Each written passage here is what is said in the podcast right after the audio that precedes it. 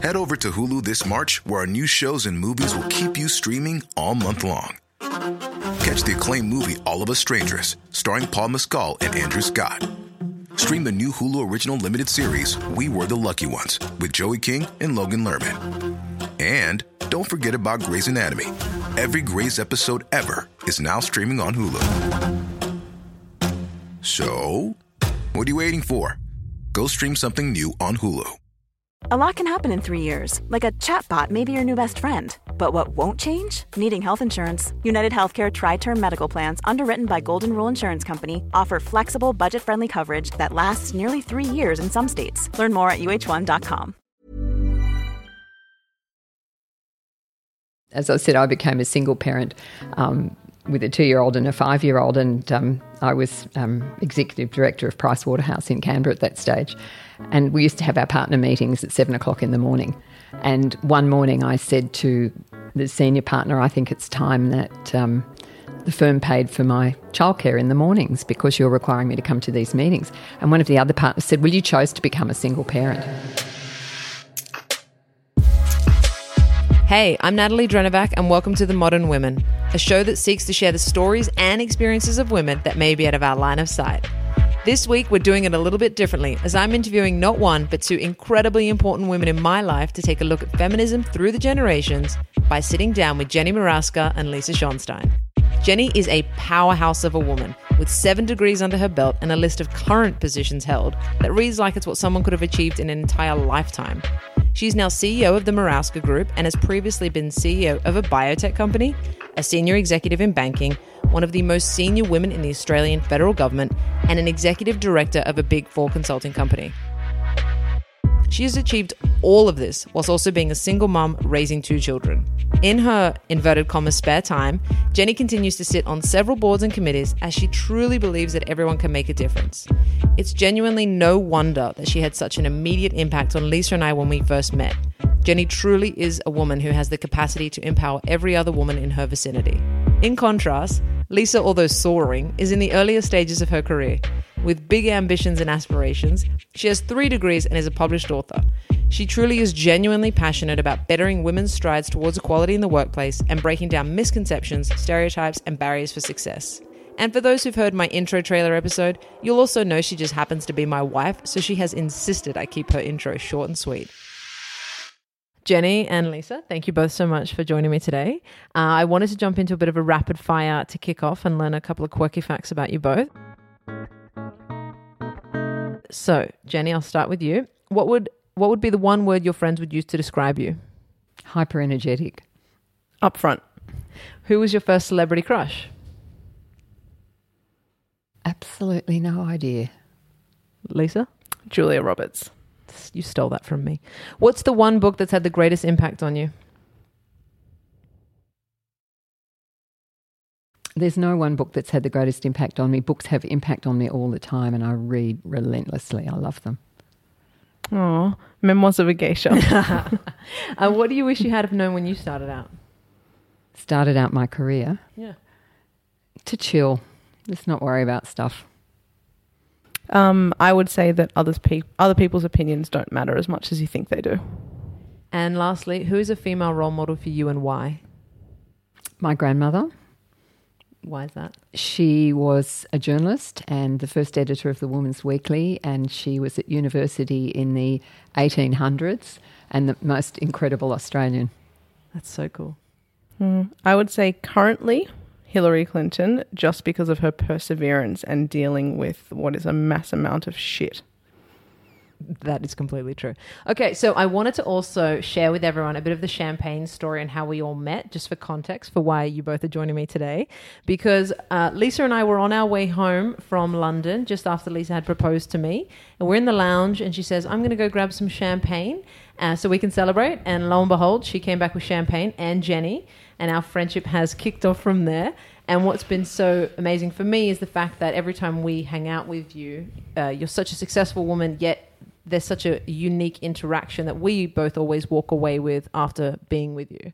And so I wanted to have you both join me. And so uh, I was sharing with you earlier, I couldn't have thought it to be better timed that last night we saw On the Basis of Sex with the notorious Ruth Bader Ginsburg. Uh, and one of the first women to be elected on the US Supreme Court because it so starkly reminded Lisa and I of how far we've come and the women that have walked before us and paved the way. And so, Jenny, you know, my overarching purpose of this podcast is really to explore what is a modern woman. And so I'm intrigued to know what your definition of a modern woman is today versus one or what may have been one 30 years ago. Gee, that's a very complex question. Um, for me, a, a, modern woman is somebody that knows who she is, believes in herself, and does what she believes in. I wasn't that person 30 years ago. And so um, there were people like that. I think today that more women have that self courage. Was there something that so distinctly helped you craft into the woman you are today then? Getting older, worrying less about things, having children, realizing, as, as Lisa said, that not everybody's going to like you, um, and chilling out a bit more, not taking life quite as seriously. Um, I think for me, it's just being in tune with the world you live in. And I think for my generation, we we do know better because we've seen those who came before us and what feminism looked like, and now we are very close to equality. And so, being a modern woman today is being connected to that, as well as being connected to yourself and not having to be a stereotype or aspire for something that you personally don't want yourself. Well, do you both think that in 30 years a modern woman will look different with all the progression that's happening? I would hope so. Although it's interesting, Lisa, I'm not sure I completely agree with, what you're saying. I mean, I think that um, women have always aspired to be who they are. It's just that the context has changed. So 30 years ago, the things that perhaps held us back or um, restricted us are different. But I'm I'm not convinced that we have that equality yet. I don't think I don't think men or women have complete freedom to be who they are, or that society is structured in such a way that we can be. Yeah, I agree. I think um and it's based on other conversations that we hear around for other people is that yes, it's it's good to have a career and be I guess progressive in being able to achieve that and that's ba- and it wasn't available to as many women 30 odd years ago, but I think now there's a struggle that to be a feminist and also to be just just and I use inverted commas there a mother or someone who stays at home and to not pursue a career you can still be a modern woman or feminist and connect with that aspiration, I guess was what I was trying mm. to draw a line between. I guess, you know, it's interesting because I have a daughter who's just had her second child, and I watch the fact that she's got more structural benefits. For example, in her career, she gets maternity leave, things we didn't have, and so on. But there's still a societal, I think, a bit like you're saying, there's still this pressure on her to um, when do you tell work you're pregnant? How do you juggle your leaving? How do you do the re entry? She's, she's still got a very small child and she's worrying about work. When's she going to get back? What does it mean? How's she going to manage it? And I'm not sure that that's changed at all. I mean, I went straight back to work when my kids were six weeks old because it's, it, we didn't have maternity leave. It was all I could do so, and I and I look at um, my son-in-law, who technically can have three months paternity leave, but culturally, it's very difficult for him to take that time. And in terms of career and progression, so I think for men and women, and so for me, the modern woman is someone that stands among people. Um, we still got a long way to kind of get that real equality of humanity. I was going to jump onto motherhood lady, later, but I feel like now that we're there, I did want to know though, Jenny, because even as you said that, the fact that you didn't have uh, maternity leave or anything like that, do you think that in your generation that you either sacrificed something when it came to your children or you sacrificed something when it came to your work, wanting to be a mother and have a career? Oh, of course, yes. Um, I think that it's interesting because I asked both my children this question because I did go back to work um, when they were very, very young and juggled and then became a single parent when they were two and five. So they spent a lot of their time being carted from A to B and jumping on planes with me and coming to conferences and coming into my office in early mornings and, and all sorts of things. And yet, when I talk to both my kids, they say, no, we wouldn't have had it any other way. So maybe parental guilt is something, it's just an existential guilt that we all have. It doesn't matter whether you're 30 years ago, 60 years ago, or 30 years into the future. I don't know. Do you think, though, or I'm curious to know, was it a choice for you to have a child, or was it just an absolute expectation? Because, for example, Lisa and I, it's the question is, are you going to have children? Or I feel like now people at least ask the question, like, do you want kids? Where I know when we speak to our mothers, they both are like, oh, it's kind of expected that we were going to have children. Um, no, I don't think. I, I, yes, let me reframe that. I don't think I thought much about it um, until I felt like I wanted children. So when I was in my mid twenties and I'd had several degrees under my belt and was and had a really strong career, um, I think I suddenly woke up one morning and thought, yeah, I'd like to have kids. But it wasn't one of those, you know, growing up at school always wanting to be a mother. I think somewhere in the back of my head I thought maybe. But I grew up with a strong mother and a strong single mother um, and a very strong grandmother role model. And so um, it, it, wasn't it wasn't the focus of my life, but I'm something I don't regret for one moment having done. Yeah, I feel like that happens often. And what about you, Lisa? What do you think about motherhood? Well, for me personally, it's not something I particularly want right now. And when I get the question of, uh, do you want kids? And I give that response, most of the time it's followed up with, you've still got time, you'll change your mind that sort of follow up, um, which I find quite interesting. Um, and I and I receive that by men and women, and I find it quite interesting because it's a sort of a pat on the head to say, well, that's understandable that you don't want it right now, but wait till your ovaries warm up and you'll you'll get there eventually, as if it's as if it's the, the end goal for any woman. I find that so that that expression "wait till your ovaries warm up" so irritating. Ju- if you want kids, you have like them. That. If you don't, you don't. You know, and it's a very personal decision. Yeah, I agree. Okay, so I want to jump into the juicy stuff, and that being sexism in the workplace, because as horrible as it is, I'm imagining and assuming that you have both experienced sexism in the workplace at some point. Um, however, I'm keen to hear about the differences and how you both navigated it. Well, I can give you thousands of examples of sexism, but one that just came to mind then, I, as I said, I became a single parent um, with a two year old and a five year old, and um, I was um, executive director of Price Waterhouse in Canberra at that stage. And we used to have our partner meetings at seven o'clock in the morning. And one morning I said to the senior partner, I think it's time that um, the firm paid for my childcare in the mornings because you're requiring me to come to these meetings. And one of the other partners said, Well, you chose to become a single parent. And I remember at the time saying, I don't I have got no words for this, but I know that something's wrong. And if you were in government and said this, you wouldn't get away with it. And his response was, well, they go too far in government anyway. Now, that was only 30 years ago. Wow. So we have changed a little. That is quite remarkable. I can only imagine that if I received some sort of commentary by that today, human resources would be on it and it would just be completely unacceptable. Um, the kind of sexism that I face is a little more subtle. Um, and so I've received a lot of mansplaining.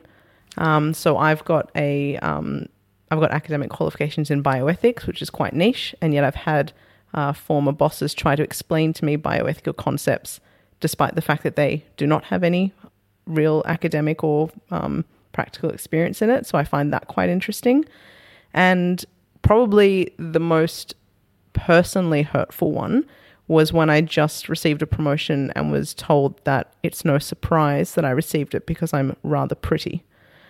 And so it's a difficult form of sexism to combat because it's designed as a compliment, but is so inherently layered with assumptions and it's very degrading. Um, and in that instance, I found myself actually riling up and going to justify why I got the job and that it wasn't to do with looks. But then, in the midst of speaking about degrees and experience and publications, found myself again in this weird space of why am I justifying myself to you? So, I think that that self justification um, piece is very important. I found that was something that I did a lot. I found I, um, throughout my career, I had to be the 12, I had to have the 12 out of 10 criteria, and whereas a lot of people, would, the men would have 5 out of 10, some men would have 12 out of 10. But I always felt that I wouldn't apply for things or I wouldn't take on things unless I knew I could do it. And one of the things I think that you asked me what I'd do if I could sort of tell myself 30 years ago would, that I stopped trying to be a perfectionist. And it's something I still struggle with today. And I think that it trips, it certainly tripped me up because you're just trying so hard to get everything right. And you actually don't need to. Why do you think that women overcompensate like that? Or why do you think we feel like this incessant need to prove ourselves? Um, I would say, and it's something that my mother actually told me about that she faced a lot, which is something she, um, was coined the imposter syndrome. Mm. Um, and I, from what she was telling me, is that women feel it a lot more, and it's basically you're worried that someone's going to catch you out, that you don't quite know what you're doing, um, and I think it's something that women carry a bit more. Um, maybe because they always need to justify themselves, or because of what you mentioned, Jenny, about I've only got 10 out of 12 of the criteria for this job, whereas it, generally a young male would have 5 out of 10 and think that they're a perfect candidate. Um, so I think it's maybe that might be one facet of it. What are your thoughts? Jenny? Yeah, I think I think the imposter syndrome is alive and well, and I think it's a it's a powerful concept. Um, my sense of the imposter syndrome is also that we need to. Uh, men do have the imposter syndrome as well. However, I think women have had to deal with it more covertly. So back to what you were saying about, you know, you could talk about your degrees and so on. I mean, I have seven or eight degrees, and every time I'd mention that, men would tell me I was boasting. But they would want to know because otherwise I couldn't come into the room. So it's always that tension between um, the metaphorical pat on the head and that leads you, I think, internally to start doubting yourself, which then gets back. If you're trying to be a perfectionist, you feel that you're an imposter and someone's going to find out one day. You try harder, you work harder, and I think you get quite worn out. So I think there's, there's a bit of a cycle that you can get on, and I'm not sure that that has got any better over the ages. I, I would very much agree with that. Um, I think I think the only thing is that maybe some, and I can't generalize at all. Some people, some women, some people might be more aware of this, and so I can only speak personally in that um, when I go for an interview, which like most people you're feeling anxious and nervous about, I have to train myself to f- put on the hat of a young, white, arrogant male and walk into the interview thinking that I am God's gift to this planet. Because if I don't, then I will just be me and I have all the insecurities and anxieties that every other person in the world faces. So that's the kind of headspace that I have to put on. And I coin it that way because, in my experience, that is what young, white, arrogant men are like. That's quite clever, actually. That brings up two things for me. One is um, I've just, as you know, done three months on a Google Fellowship in Silicon Valley, and um, we were looking a lot into the whole issue of bias in technology. And a lot of the um, language and so on is written, all the coding and so on is done by young white males. And so there are so many biases there. What I have seen is people starting to call it, but it's not shifting the dial. But it brings me to the second point, which is about having discussion out in the open. And I think the thing that um, for me was, and you, you mentioned, we talked a bit earlier about things like sexual harassment. I remember when the sexual harassment uh, policy came out in the 80s, I was doing my master's degree. I was working full time, doing a full time master's degree. I was breastfeeding my first child and rather large. And I remember that my supervisor never stopped making comments about my breasts. And I didn't, I knew that I felt uncomfortable, but I didn't know what was wrong. And then a poster came up saying, Are you being sexually harassed? Is this, this, and this happening? And I suddenly went, My God, that's what's happening. So I think we need to have the discourse. We've got to have all this stuff in the open and talk about it, not as a way of beating people up, but as people understanding it's actually not okay and you're not alone. And that sort of links in with the imposter syndrome too, because if you talk a lot about the fact that you're feeling underwhelmed, then you can start to open up the conversation about how like you're saying, you know, maybe you walk into an interview with a certain persona. Yeah, it was interesting because going back to watching uh, the On the Basis of Sex film, I think just such a that stark contrast and seeing what it was like and watching her question herself and then realizing, oh wow, it's because of women like that and because of those policies coming into play that you know Lisa and I, in our generation, and your daughter and your grandchildren, it's a different world. But yet at the same time, I think we would both also we were talking earlier about we've experienced sexual harassment, but now it's just in a different manner. Mm. And yet when the thing I wanted to jump onto next was around this idea of uh, feminism and when people are like i don't want to be a feminist or this idea that like women are angry if they're feminists as opposed to just like no we just want to be respected and have equality because that's what we deserve. And the question i had for you jenny was i found a quote of yours and it's jenny morawska believes that women need to understand their power stand in that power and use it ethically. And recently we were at the women's march and one of the speakers stated and i quote we're coming for your jobs because we can do them better now, do you feel that's an ethical use of power in your opinion? Wow, complex question. Um, I think standing in your power and believing that you can do things when you can do them, that's an ethical use of power. Just taking someone's job because you think you can have it, that's not ethical use of anything. That's just saying, you know, I'm better than you, give me your job. I was just thinking then of um, it, it, triggered it's slightly off track, but it, it's something around ethical use of power. And I can remember when I was um, I was the deputy CEO of the Federal Finance Department and spending a lot of time with cabinet, and there were very few women. And I was up at Parliament House one day, and John Howard made this off the cuff mark that no women who worked at Parliament House would wear trousers. So every single senior woman, without talking to each other, the next day wore a pantsuit to work. And that for me is ethical use of power. That's absolutely brilliant. that is so cool. Well, that's like what we're seeing in America, where all the women are wearing white in solidarity, or all of the actresses wear black and things like that. And it's those little things of women coming together. Yeah. But would you say that's feminism to you? Like this idea around, like, fuck all men, let's take their jobs, we can do it better. Because I personally don't believe that, but I'd love to hear your stance. Or when you were 30, were you thinking to yourself, yo, you know what, screw men, I want your job, I could be better at it? No, interestingly enough, I wasn't. And and in many ways, there was there were a generation of women before me who I knew. So, you know, women such as Anne Summers and Meredith Edwards and all those women, they were they were all wonderful women. And I was lucky enough to be living in Canberra, and I knew them all. And I was sort of the the, the neophyte in the group. But I would listen to their debates, and I would listen to their anger, and I would listen to their passion, and the struggles they were having. And then I would just go to work and slide into the world I was in without really kind of taking it with me.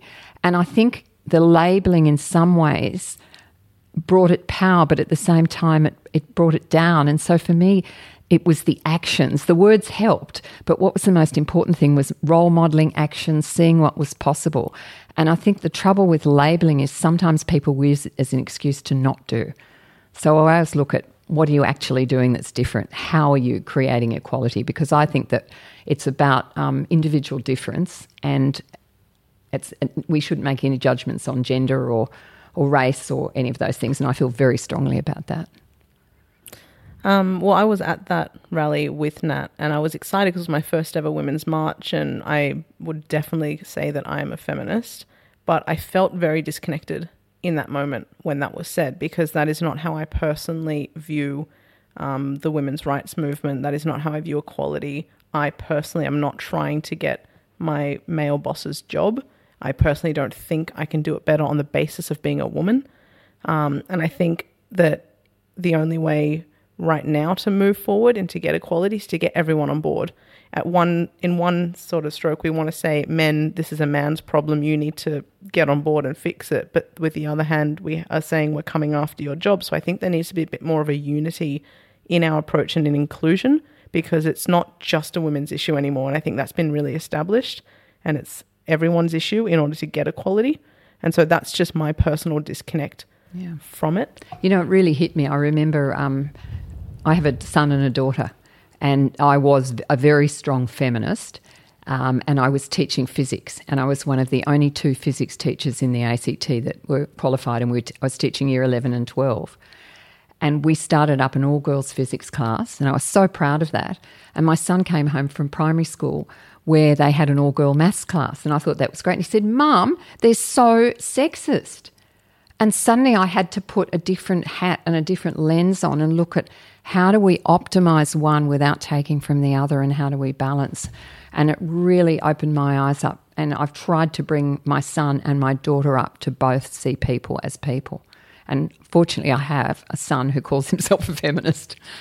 But that's exactly what Leah and I were talking about. Like, I don't think saying like fuck all men and demeaning men will do it any better because if there was a man's march and they were like, you know, women, we're coming for your jobs, we can do it better, everyone would be losing their shit and we would just not stand for that. And so it's kind of like, where do you find that nice balance? And I understand that you need to go so far to then come back to middle ground, but also I don't think you get there because.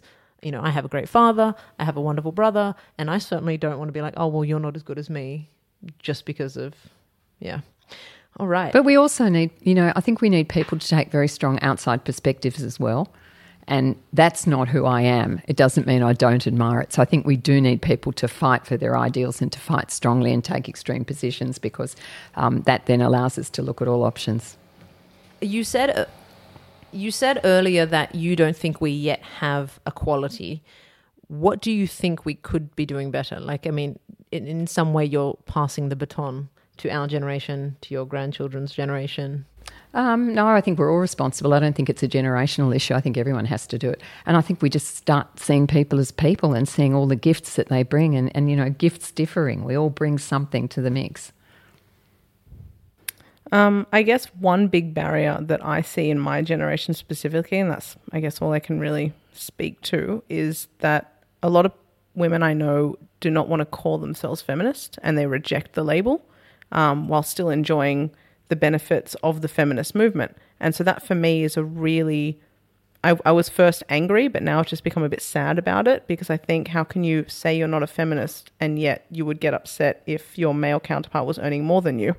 And I think it's become this really unsexy term that if you label yourself a feminist, you're somehow not attractive to men, or you're seen as a radical, or you're seen as I'm not I'm not quite sure, just something that doesn't fit what how they want to view themselves. And i think that's a bit upsetting. And that's the dilemma of language because language changes over time. So perhaps the meaning of feminism 40 years ago 10 years ago are now completely different. And i think if you go to different countries you'll get different um, views and and so i guess it's it's how do we use language that's inclusive and that that people understand and i think that's really hard and again i come back to this you have to talk about it so if somebody says what do you mean you're a feminist? Then I think it gives you an opportunity to open up the discussion. So, how did you also raise your children for your son to say, I'm a feminist, for your daughter to be a strong willed? Like, what language did you use or what strategies did you enforce with them? Well, it's interesting because I reflect on that with them now because, of course, with the imposter syndrome, I decided that I must have been a hopeless mother because I went straight back to work and I somehow breastfed them both for 10 months but was working full time in an executive role. So that's where things have changed. We did not have rooms for mothers anywhere. Um, but I think modelling, and um, I've had a lot of chats with my kids and I say, you know, when I dragged you off here or we did there, and all this rhetoric about, you know, quality, not quantity, but I always thought it was bullshit. I always thought I wasn't giving them enough time. I think um, you just be the best person you can be and you try. And, you know, I have this strong view on relationships that you, a good relationship is one that ruptures and repairs, not that is nice all the time. And I think if you can do that with your kids, there'll be days when you want to strangle each other and there'll be days when you adore each other. And, you know, that's life. That's such a funny thing. Those days you want to strangle each other. Um, I like that. And I think it's completely true. And I know I was raised with a single mother. And I feel like she never really complained about being a single mother. Like in terms of she she had tough times for sure, but like you're saying, she just got it done. Mm. So, what do you think actually when you hear mothers of today? And it's not to label anything or to go down that path of saying anyone's doing it wrong, but you did get so much done. And that's the thing I love. Every time we talk, I always say to Lisa afterwards, I'm like, oh my God, did you know Jenny did that? Or did you know she also fit that into her life? Or how did she do that? And how did you find that balance in what I guess majority of people might listen to this and be like, wow, she seems like she was a woman who really had it all? I think that you give up a lot of things and you just make choices. So every step I took, there was a choice. So I look at things that my daughter does now, and she makes different choices in certain areas. And I think, like your mother, you're not conscious of it. You just put one foot in front of the other. But I can remember years later, somebody said to me, Why didn't you marry again? And I, I got quite a shock because I thought I didn't even think about it. I was too busy getting on with life. And you know, I, I, had a PhD scholarship at Stanford and I didn't take it because I had two children. So you do make choices. But do I regret that? No. I could go back and do it now if I wanted to. So I think life is always about choice. It doesn't matter whether you've got we're a single parent, whether you've got children, no no partner, no children. And the point is that you make mistakes. We, half the half the things I did, perhaps I would have done differently, but I didn't, and it doesn't really matter. And I think that's important. Every time. And then I had a PhD scholarship at Stanford. I love that. It's amazing, Jenny. Um, one thing I wanted to ask do you think it's easier to be a woman today? I think it's different. I don't think it's easier or harder. I just think it's very different. In what sense? I think there are a lot more freedoms and at the same time, a lot less support in other ways and perhaps a lot more expectations. So I was unusual. I was probably one of a very small cohort doing what I did, whereas I think many women today are expected to do all the things that I did. And I think, um, yeah, I just think you have less choice in a, in a, in a funny kind of way. Yeah, I would say that the experiences we have right now as women are vastly different and much more broad, I would say, than perhaps what I looked at my mother and her choices. But in relation to, I guess, the fight for equality, there's also di- fundamental differences now. Like, mm-hmm. one thing that I find interesting is the response to today's feminist movement by those who don't want to be on board is not all men. Um, and it's an interesting, I wouldn't call it a backlash, but it's an interesting sort of rebuttal to the fight for equality. And I'm not sure, did, did was that sort of pushback around, you know, in the previous decades when I guess you were. Yeah, look, I think I, that's what I don't think's changed. I think the flavour of it's changed, but certainly um, as I pursued my career, you know, the number of people that said to me, you know, you should be staying at home with your children. What are you doing working? I mean, I had that so many times. And then another time, I remember giving a, a talk at a, a, women's meeting with a whole lot of um, government people, and um, it was to a women's group, but there were quite a few men there, and the men all came up afterwards and said, "That was fabulous. Can we join?" You know, so you could you'd go from one extreme to the other. So the content might be a bit different. The term feminism and being a feminist, I think it's been around for so long and so many people interpret it differently. Some people were pilloried, some people were celebrated, and I think we still have that. And I still, I still, it seems to go in waves. Um, and I think we just have to get past that. I think we have to act rather than worry about the language. Not that, but I, I think language is important. I'm not denying that whatsoever. I think we can that can be used as a barrier to action. And I think action's utterly critical. I've I can say I've definitely benefited because today when I go into a job interview, when I've put my arrogant white male hat on, I don't look at the other people going for the job and think, oh, if there's a man going, then I don't have as good a chance. So that's not something that's ingrained in my mind, which I think is absolutely amazing and a direct result of every woman before me who fought to have that not happen. So there's aspects of my life career wise that are so much easier um, because of that. And that's something that I thoroughly enjoy living through and not having to worry. But then, as I mentioned before, there are still those holding positions of power and authority in the workplace who have inherent sexism, like telling you you're pretty or mansplaining or in one instance, I've received a very inappropriate photo from someone in the workspace. So these little things that happen, but no one would ever go so far as to say, you can't do this because you're a woman or you're going to do it less because we've now said in a inner city Sydney society, because I can't generalize for the rest of the world, that that is just unacceptable anymore. You know, it's interesting because I've walked all around the world, and one of the things I think that is is very different um, now is that when I, probably for the first 25 years of my working life, 99.9% of the people I worked with were men anyway. And so I didn't go for a job interview, for example, and think, I can't get it because I'm a woman. I just didn't think about it because the women actually weren't there. And I think the really good thing is that the women are there now. And I remember recently running a conference for young women in finance and just looking at the sheer numbers at the tables. And I, I, remember once going to a conference of 200 people in the construction industry, and I was the speaker. And I was the only woman there. And the men said, My God, you're the only woman. woman. And I said, Yes. And they said, But we've never noticed before because there's never been a woman here. So, you know, that, that awareness is starting to shift for sure. I would agree. And my benefit now is that because there are more women in senior executive sort of positions, they become mentors. Mm-hmm. And I've really, really benefited from having some amazing female and male mentors in my life.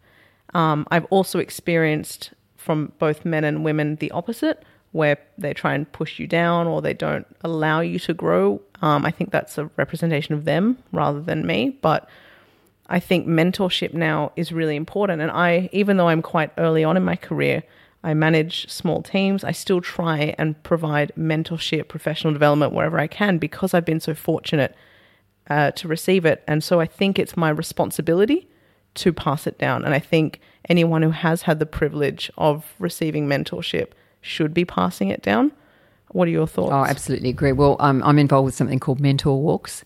And once a month, we walk um, there are about 20 of us that was set up by um, Bobbi Mahlab and Naomi Simson. And we walk with women for an hour from the Opera House. And they bring, we have two or three per person, and they bring a series of issues, and we just walk and talk. And I've always mentored women, and I, I think that's critical. I do it both professionally and personally. And, um, and I was just thinking of it, you know, one mentoring. I, I didn't really ever have mentors, but I had an incident once at the Academy of Science and um, it was a conference, and I was the only female presenter. And we went to the dinner afterwards, and we had coloured labels according to whether you were a wife or a presenter. And I had the presenter colour, and someone came up to me and asked me what my husband, uh, what paper my husband was giving. And I remember one of the most senior people of the academy just stepping in and saying, "Jenny is presenting on so and so." And it was it wasn't really mentoring in that sense, but it was someone in that moment recognizing, because my mouth was probably wide open with shock, just normalizing something and sort of not pushing the other person on, but he had my back.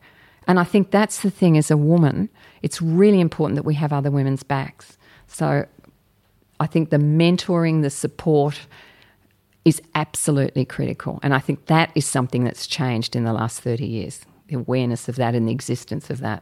Do you think it happens often enough, though? Oh, it can never happen often enough. Yeah, because I know from Lisa coming home and the, the experiences we talk that she's had through, and I think she's had, and she won't say it herself, but she has become a great mentor and uh, manager, leader, etc., because she also experienced really horrible leadership um, and mentorship from a woman, though.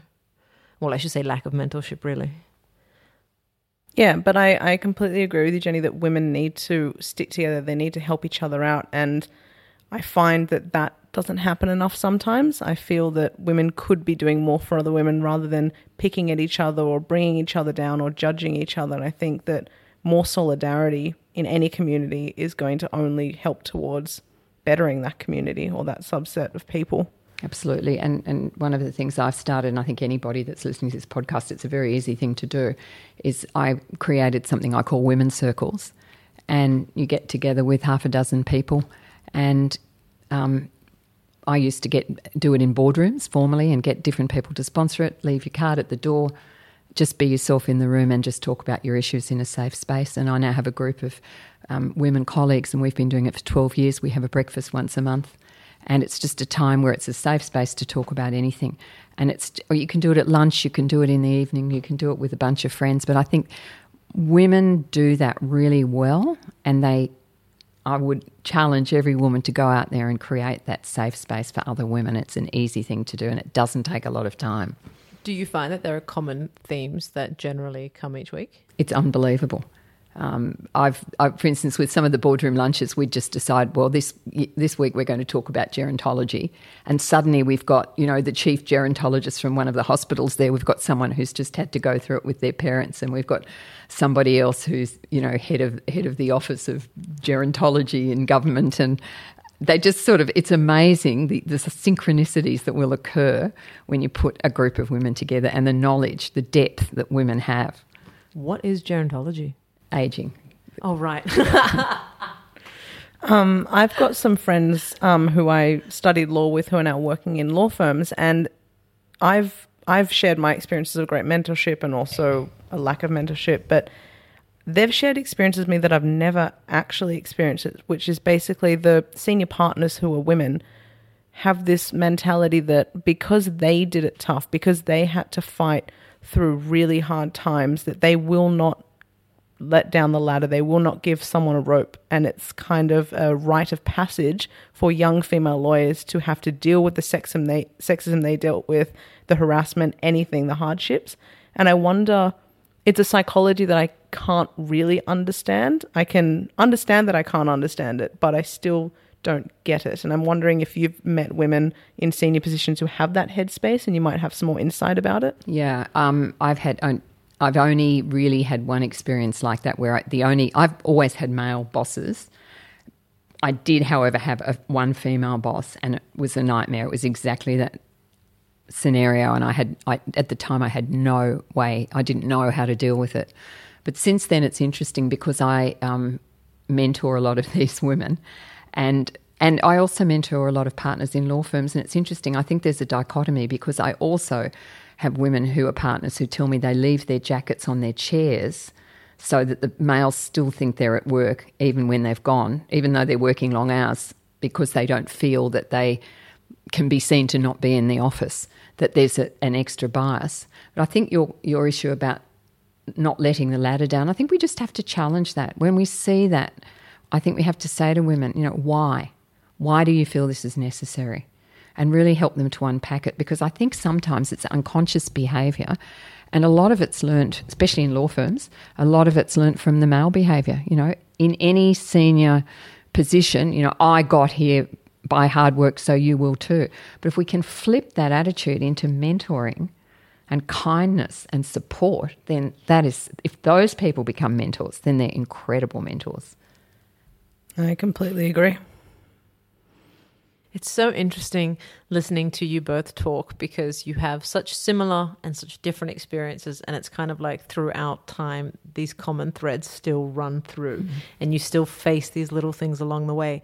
And I had um, one of the listeners wrote to me and said, I'd love to hear from both of you how to also deal with adversity. So, I understand in terms of you guys go to work and something happens, but you know now you have such a stronger voice. For example, Jenny, uh, Lisa, you have definitely cultivated that within yourself in the workplace, and you're aware of when how people can and cannot push you. But what is your best advice, or when it happens for you, how you deal with that adversity, whether it is from a man or a woman? I think the thing that I have had to learn to do is not to react in the moment. Because when I have thought, well, and it's triggered. And I've learned a, a, lot to know that it triggers your shadow side and you come out of a space that's not the most useful or helpful. I think I, have learned some. One of the, the, best training I ever did was for Senate estimates, where we had to sit in front of the ministers and answer curly questions. And so you learn to say things like, Can I just take that on notice? Can I get back to you? Or not that I'm aware. And so it's helped me to get that breathing space. And because I'm such a high energy person and a quick thinker, sometimes I go into immediate problem solving. And I've learnt that actually that may not be what's required and I get myself into a lot of trouble. And the second thing for me is that I need to get a lot of exercise and I meditate. And it might sound trite, but they're the things that have kept me sane. Sleep wasn't so easy as a single parent, but I always managed to get in the exercise and the meditation. And um, that gives me perspective. So, what I try to do now is just get away and reflect on it and then go back. And you can always go back. And you might make a mistake, but go back and try again. And perfect example was I was on a board, all men, very, very senior, very high public um, people, and they all swore the whole time. And I was just being railroaded. And so I tried to swear, in the same way they did. And suddenly the temperature changed in the room and I couldn't work out why. And 10 years later, one of them told me they thought I was taking the piss out of them. I was so scared and I'm a good girl. I had a big smile on my face while I was doing it. And they just thought I was mocking them. So, you know, that was be yourself, be authentic, I think. Don't try and be what you're not. I agree with all of that. So I'm, as you both might be very well aware, I'm a very emotional person. But to, for me to not react takes a lot of uh, willpower. And through trial and many, many errors, I've learned to not react. Um, however, I think it also depends because I, I try to balance between not reacting, pausing, reflecting, but also taking the moment to call out bad behavior. Um, and then sometimes just laughing because sometimes there's just not much you can do in a situation. And if it isn't going to have a long term impact and you, you're not, you, you don't see a point in really calling out a behavior to not let it bring you down, you have to laugh it off. Um, one example I give, which is again a very subtle form of just weird behavior that I received from um, a former male colleague, was I was recruiting for a position. He wanted to um, apply for the role. He called me in for a meeting into a, a conference room. I sat down just normally. He sat down, then proceeded to put both his legs up on the table, lean back in, into his chair with his arms behind his head, and then to tell me how well how much better he would be at the job than anyone else and how he has similar qualifications to me and you know just proceed to be the most arrogant person I've ever met. And in that moment I could have called his behavior out. I could have asked him to be a bit better. But I just on the inside I laughed. And it happened after I was called I was told I was pretty and that's why I got a job where I reacted in that instant. And so it's just I would say to anyone, it's hard and it's unfortunate that we have to be making these decisions, but take it on a case by case approach and also speak to other women. Yeah. Just reach out and speak and ask and seek advice because you're not going to learn this by yourself. Ask for other people's experiences and where they went wrong, what they did right, and use it. I think that's I have so I have a few really good friends that are my sort of safe debriefing. My my women's circles are one, and then I have some friends, and I think we all need that. And um, I think it's it like you. I can I can react very quickly, and sometimes it just isn't worth the effort. You have to make a judgment, and sometimes you'll get it right, and sometimes you won't. And I think that's that other thing about um, the imposter syndrome if we get it wrong, we beat ourselves up a lot more, I think, than than than men. Just let it go. That's what I think is so funny though. The more I have these conversations with women, the more I realize how much women have to like think and deliberate and how should I respond. Whereas like if I have asked men these, they're like, "What do you mean?" I don't have to like don't, they don't question themselves. They don't question their reactions, and I think that's really funny and also something that I have definitely loved learning. Being married to Lisa, obviously, I've never been in a corporate space in the same way both of you have. And you'll both recount stories today. And I'm like, what do you mean? Where does that happen? What's going on? Uh, so, before I ask my final question, Jenny, where can everyone find you? Uh, you can find me on LinkedIn. You can find me on my website. Website. And you can find me on my email, which is jennyma at morawskagroup.com. Everyone's going to be like, Can I come on a mentor walk with you? Um, and for you both, you're standing in front of a room of 10,000 women and you're able to offer one piece of advice. What would you say? Be true to yourself. Lisa? I would say band together. I love it. Thank you both so much for joining me today. This has been exponentially always a learning experience when I'm hanging out with you both. So thank you so much for joining me. Thank you. Thank you. Thank you for joining us for this episode of The Modern Women. You can listen to all of our episodes over on Apple Podcasts, Spotify, or Stitcher. If you're not already subscribed, please do click that subscribe button now so you don't miss any episodes that come out each week.